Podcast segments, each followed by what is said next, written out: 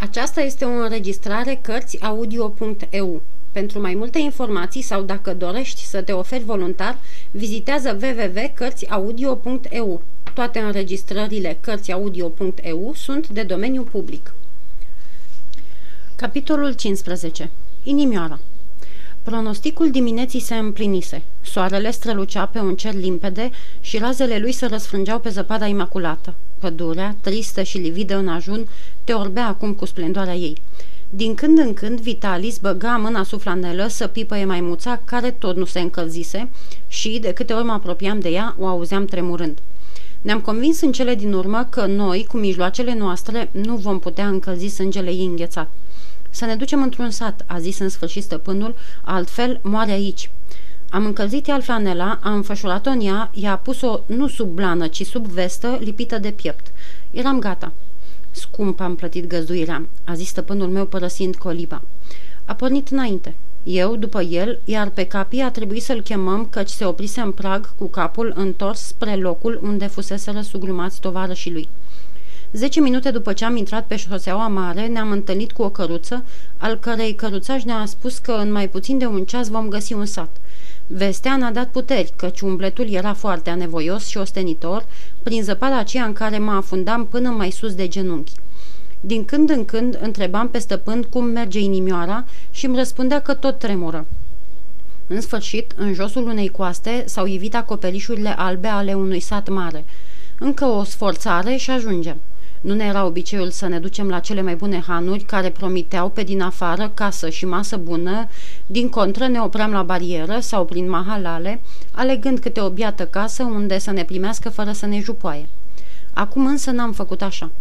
În loc să ne oprim la margine, ne-am dus până la un hotel, la poarta căruia se legăna o firmă aurie. Printr-o ușă din dos se vedea o masă plină de cărnuri, iar pe o mașină mare de gătit, mai multe cratițe de aramă clocoteau vesele, ridicând spre tavan norișor de abur. Venea până în stradă un miros cald de supă grasă care ne gâdila stomacurile. Stăpânul meu, cu fudulia lui boierească, a intrat în bucătărie și, cu pălăria pe cap, a cerut hotelierului o odaie bună și încălzită. La început, hotelierul, un om chipeș, nici nu s-a uitat la noi, dar ifosul stăpânului meu l-a ademenit și a poruncit unei servitoare să ne ducă. Culcă-te repede, mi-a zis el pe când femeia făcea focul. Să mă culc? Ciudat ordin. Mai bine la masă decât în pat. Haide, haide, dezbracă-te, mi-a mai zis odată grăbit. Și m-am supus. Apoi, învelindu-mă până la gât cu un plăpumoi gros ca o pernă, a adăugat. Vezi să-ți fie cald, cât se poate de cald dar nu mi-era frig deloc. Aș fi înțeles să spun aceasta maimuței, căci tremura vargă. Și, pe când eu stăteam tultit sub plapumă ca să mă încălzesc, cum îmi zisese, el, în fața focului și spre uimirea servitoarei, învârtea biata maimuță când pe o parte, când pe alta, ca pe un pui în frigare. Ei, te-ai încălzit? Mă năbuș, bravo! A venit la mine, a pus maimuța în pat și mi-a spus să o țin la piept, lipită de mine ca un pachet și trupul, rece până atunci, acum ardea. Stăpânul meu, care ieșise din odaie, s-a întors cu o ceașcă plină cu vin cald, dar nu i l-a putut da, fiindcă îi se încleștaseră fălcile. Se uita tristă la noi, parcă ne-ar fi rugat să nu o chinuim, iar din când în când scotea câte un braț arătându-l. Ce însemna aceasta? Mi-a explicat stăpânul. Înainte de intrarea mea în trupă, inimioara avusese o aprindere la plămâni și, ca să o vindece, îi luase sânge. Fiindcă se simțea iar bolnavă, îi întindea brațul ca să-i reamintească leacul care o vindecase întâi. Și înduioșat și trist, stăpânul meu, care vedea ce bolnavă trebuie să fie, dacă nu bea vinul care îi plăcea grozav, mi-a zis, bea tu și stai cu ea în pat până voi aduce doctorul. Nu mă sfiesc să spun că și mie îmi plăcea vinul, mai ales că era cu zahăr și că mă lignise foamea. L-am dat deci pe gât și m-am ghemuit în pat, unde căldura vinului a început să mă înnăbușe. Noroc că n-a stat mult stăpânul. S-a întors cu un domn cu ochelari de aur, doctorul.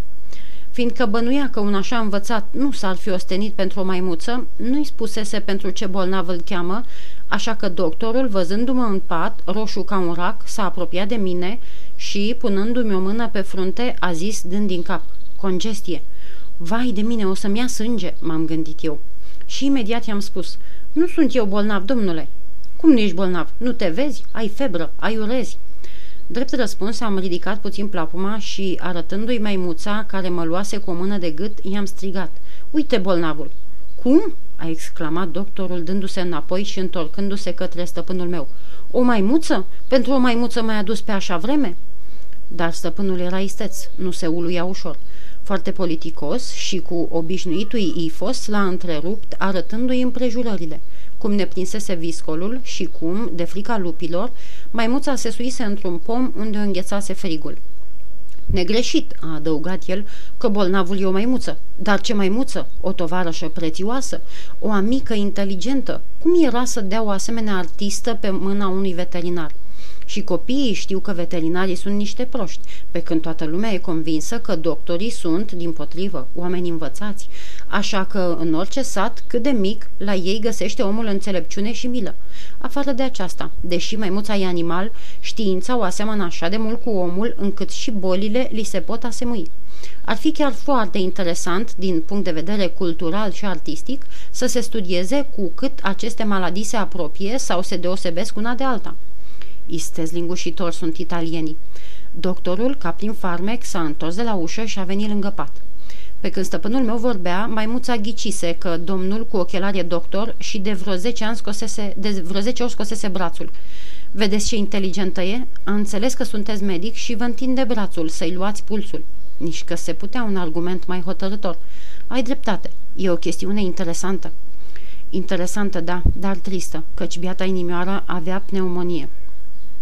În brațul pe care îl întindea mereu, doctorul și-a înfipt cuțitul fără ca ea să scoată un vaiet. Știa că tăietura o vindeca. Apoi au venit cataplasmele, muștarul și ceaiurile. Eu, bineînțeles, mă dădusem jos din pat ca să devin infirmier sub direcția stăpânului.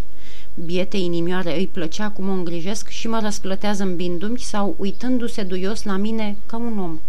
Vioiciunea, zvăpăierea și îndărădnicirea ei de altădată, născocind fel de fel de păcăleli, se prefăcuseră în cumințenie și supunere. Parcă avea nevoie de prietenie, până și cu capii, pe care adesea îl necăjise. Vrea să stăm tot pe lângă ea, ca un copil răsfățat, și când ieșea vreunul din noi, se supăra. Boala urma mersul pneumoniilor cu o tuse înverșunată, care, zguduind-o, o ostenea. 20 de centime aveam, mari și late. I-am cumpărat acadele fără să știu că nu-i fac bine, ci rău. Cu ascuțita ei pricepere, nu i-a trebuit mult ca să vadă că, imediat cum începea să tușească, îi dădeam o acadea. Și s-a grăbit să profite, tușind într-una, ca să-i dau cât mai multe, așa că acadelele, în loc să-i ușureze boala, i-au înrăit-o. Când i-am înțeles vicleșugul, nu i-am mai dat, dar nu s-a lăsat. A început să mă roage cu ochii și, fiindcă nici așa nu mă înduioșam, se ridica în capul oaselor, se încovoia înainte cu o mână pe pântece tușea cât putea, așa că sforțarea îi roșea fața, îi umfla vinele, îi stârnea lacrimi și ajungea să o înnăbușe nu ca să mă înșele, ci cu tot din adinsul. Stăpânul meu nu mă amestecase niciodată în treburi și numai din întâmplare aflasem că își vânduse ceasornicul ca să-mi cumpere blana. Acum însă, în grelele împrejurări prin care treceam, a crezut cu cale să-și calce obiceiul. Într-o dimineață, venind de la masă, unde mâncase singur, căci eu rămăsesem cu bolnava, mi-a spus că hotelierul îi ceruse plata, așa că, plătind, nu-i mai rămăseseră decât trei franci. Singurul mijloc de a ieși din încurcătură era să dăm chiar atunci, în acea zi, o reprezentație.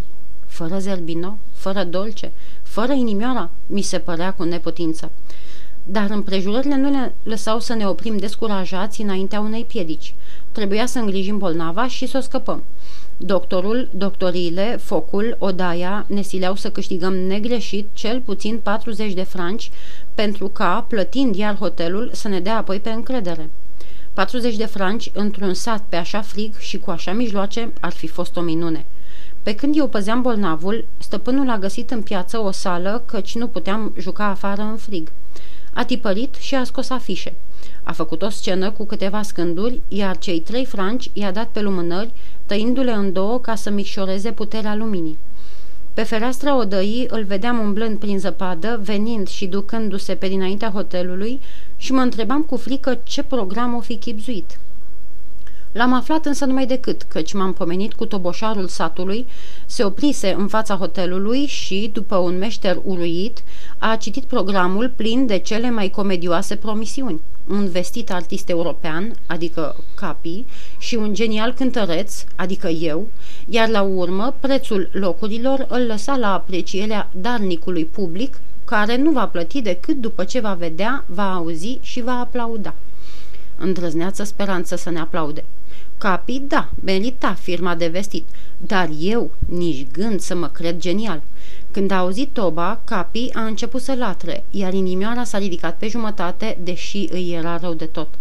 Ghiciseră amândoi că e vorba de o reprezentație. Mai mult, inimioara a vrut să se dea jos și, fiindcă n-am lăsat-o, mi-a cerut, prin tot felul de strâmbături, costumul și pălăria ei de general, ba și în genunchi mi-a căzut ca un om. Doar m-o îndupleca. Dacă a văzut că nu vreau cu binele, a încercat întâi să se supere și pe urmă a dat în plâns, dar de prisos. Era așadar dovedit că n-am fi izbutit să o convingem să renunțe și nu ne rămânea decât să-i ascundem plecarea. Când s-a întors stăpânul, care nu știa ce se întâmplase în lipsăi, prima lui vorba a fost să-mi pregătesc harpa și tot ce trebuia pentru teatru.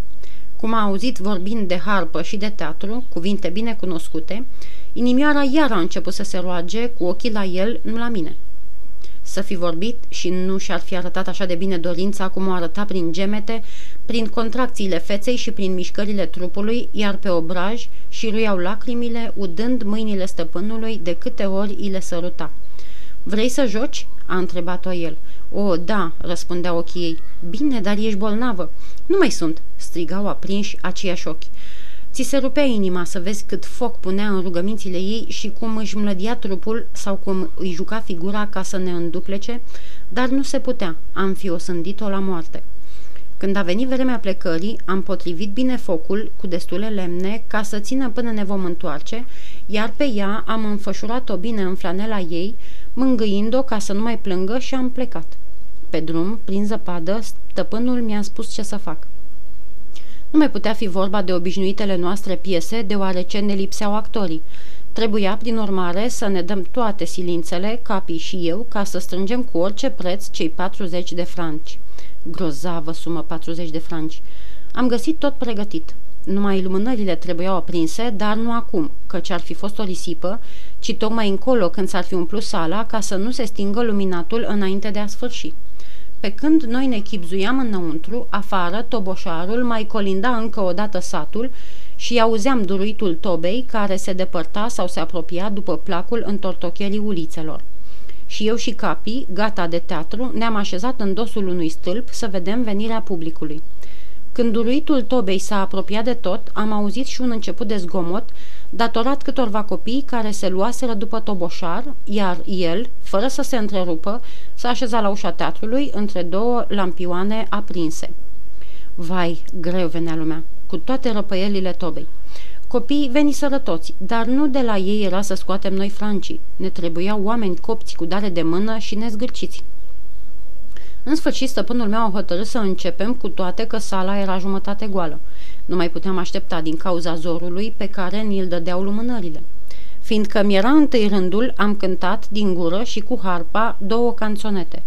Ca să, ca să spun drept, n-ascund că foarte puțin m-au aplaudat. Ambițios n-am fost niciodată. Ca artist, acum însă răceala publicului m-a înghețat. Nu-i plăceam și, neplăcând, nu era să dea nimic. Cum nu cântam de poftă, ci de nevoie pentru biata bolnavă, aș fi vrut din tot sufletul să le plac, să-i mișc, să-i fac să-și iasă din fire, dar pe când puteam vedea în sală aceea cu umbre, nimeni nu mă lua drept geniu. Capii a fost mai norocos, l-au aplaudat de mai multe ori, tare, nu glumă. Așa că, mulțumită lui, spectacolul a mers din ce în ce mai bine, sfârșindu-se cu bravo, cu bătăi din palme și cu după el de picioare. Acum era momentul. Pe când eu dansam pe scenă un joc spaniol, Capi colinda sala cu talerul în gură. O să adune 40 de franci? Aceasta îmi frământa mintea și îmi strângea inima, cu toate că jocul mă silea să zâmbesc. Și jucam mereu, de-abia suflând, căci nu trebuia să mă opresc decât la întoarcerea câinelui, care nu se grăbea, fiindcă la fiecare buzunar închis se oprea să dea din labe și să zgârie. În sfârșit l-am văzut întorcându-se și m-aș fi oprit dacă nu-mi făcea semn să, stăpânul să joc înainte. Pentru ce? Pentru că talerul era cam gol. După câteva minute, stăpânul meu, care cântărise din ochi suma, s-a sculat și le-a zis Cred că, fără laudă, ne-am împlinit frumos programul. Dar, fiindcă lumânările n-au murit, eu voi mai cânta cu voia dumneavoastră încă două-trei cântece, iar capii va mai da o raită pentru ca cei care adineauri nu și-au putut găsi punga să fie acum mai îndemânatici, mai ales că îi înștiințez din vreme. Cu toate că Vitalis mi-era profesor și el mă învățase să cânt, niciodată nu-l auzisem cântând cum a cântat atunci, în seara aceea. A ales două cântece foarte cunoscute, pe care mie nu mi le cântase, adică o romanță începând cu De-abia mi sfârșisem copilăria și o alta intitulată Richard Inimă de Leu. Nu eram pe atunci în stare să judec dacă cineva cânta bine sau rău, artistic sau nu, dar pot spune că, auzindu-l, am tremurat până în fundul inimii și în colțul din care l-ascultam m-a podidit plânsul. Din ceața care mi întuneca ochii, am zărit o doamnă din banca întâi, bătând grozav din palme. O văzusem de mai înainte, căci nu era țărancă precum celelalte. Era delicată, tânără, frumoasă și, după blana hainei pe care o purta, trebuia să fie cea mai bogată din sat. Avea lângă ea un copil care aplaudase mult pe capii și care trebuia să fie al ei, căci prea semăna. După întâia romanță, Capi își începuse colinda și văzuse mirat că doamna nu pusese nimic în taler. Când a sfârșit însă pe a doua, mi-a făcut semn cu mâna și, apropiindu-mă, mi-a zis Aș dori să vorbesc cu stăpânul. Ciudată dorință. Mai bine punea ceva în taler. M-am dus totuși să-i spun stăpânului pe când Capi se întocea din sală cu mai puțin bani ca întâia oară. Ce vrea doamna? Să-ți vorbească. N-am ce-i spune. Poate că, fiindcă n-a dat nimic, vrea să dea acum. Atunci să cheme pe capii. Și s-a decis să se ducă împreună cu câinele, pe când un servitor cu un felinar și un tartan se apropiese de doamne și de copil. Iartă-mă că te-am supărat," a zis ea către străpânul meu care o salutase rece. Doream să te felicit căci, căci sunt muziciană și mă impresionează mult un talent ca al dumitale." Talent, stăpânul meu, un cântăreț de drumuri? Am înmărmurit. Un biet bătrân ca mine nu poate avea talent, i-a răspuns el. Și să nu crezi că mă îndeamnă vreo curiozitate indiscretă, a urmat ea. O, sunt gata să vă mulțumesc. V-a surprins să auziți cântând binișor un comediant. Nu m-a surprins, m-a fermecat. Explicația e simplă. N-am fost totdeauna ce sunt acum. De mult, foarte de mult, în tinerețe, am fost servitorul unui mare cântăreț și, imitându-l papagalicește, am învățat și eu câteva cântece pe care le studiase în fața mea, aceasta este. Doamna a tăcut câtva timp, uitându-se lung la el și la înfățișarea lui încurcată. La revedere, domnule, i-a zis în sfârșit, apăsând pe cuvântul domnule și rostindu-l foarte ciudat. La revedere și dăm voie să-ți mulțumesc încă o dată pentru emoția ce am simțit. Apoi, înclinându-se spre capii, i-a pus în taler un ban de aur. Credeam că o să o petreacă până la ușă, dar nu s-a mișcat, iar după ce ea s-a depărtat, l-am auzit mormăind niște ocări italienești. I-a dat lui Capi un ban de aur. Întâi a ridicat mâna să mă pleznească, dar, trezit ca dintr-un vis, s-a oprit și mi-a zis A, da, bolnava, săraca, uitasem, să mergem." Peste un sfert de ceas eram acasă. Am suit în fugă scara și am intrat înaintea lui în odaie. Nu se stinsese focul, dar nu mai avea flacără. Am aprins iute o lumânare și m-am apropiat de pat să văd ce face, căci nu mișcase. Întinsă pe flanela ei, în uniforma de general, parcă dormea. M-am înclinat ușor să-i dau mâna fără să o deștept, însă mâna era rece. Tocmai atunci a intrat și stăpânul. E rece, i-am spus eu. A murit, mi-a răspuns el. Trebuia să ni se întâmple astfel, fiindcă am făcut rău să nu te las, doamne Milligan. M-a pedepsit Dumnezeu. Întâi dolce și zerbino, acum inimioara și o să mai fie.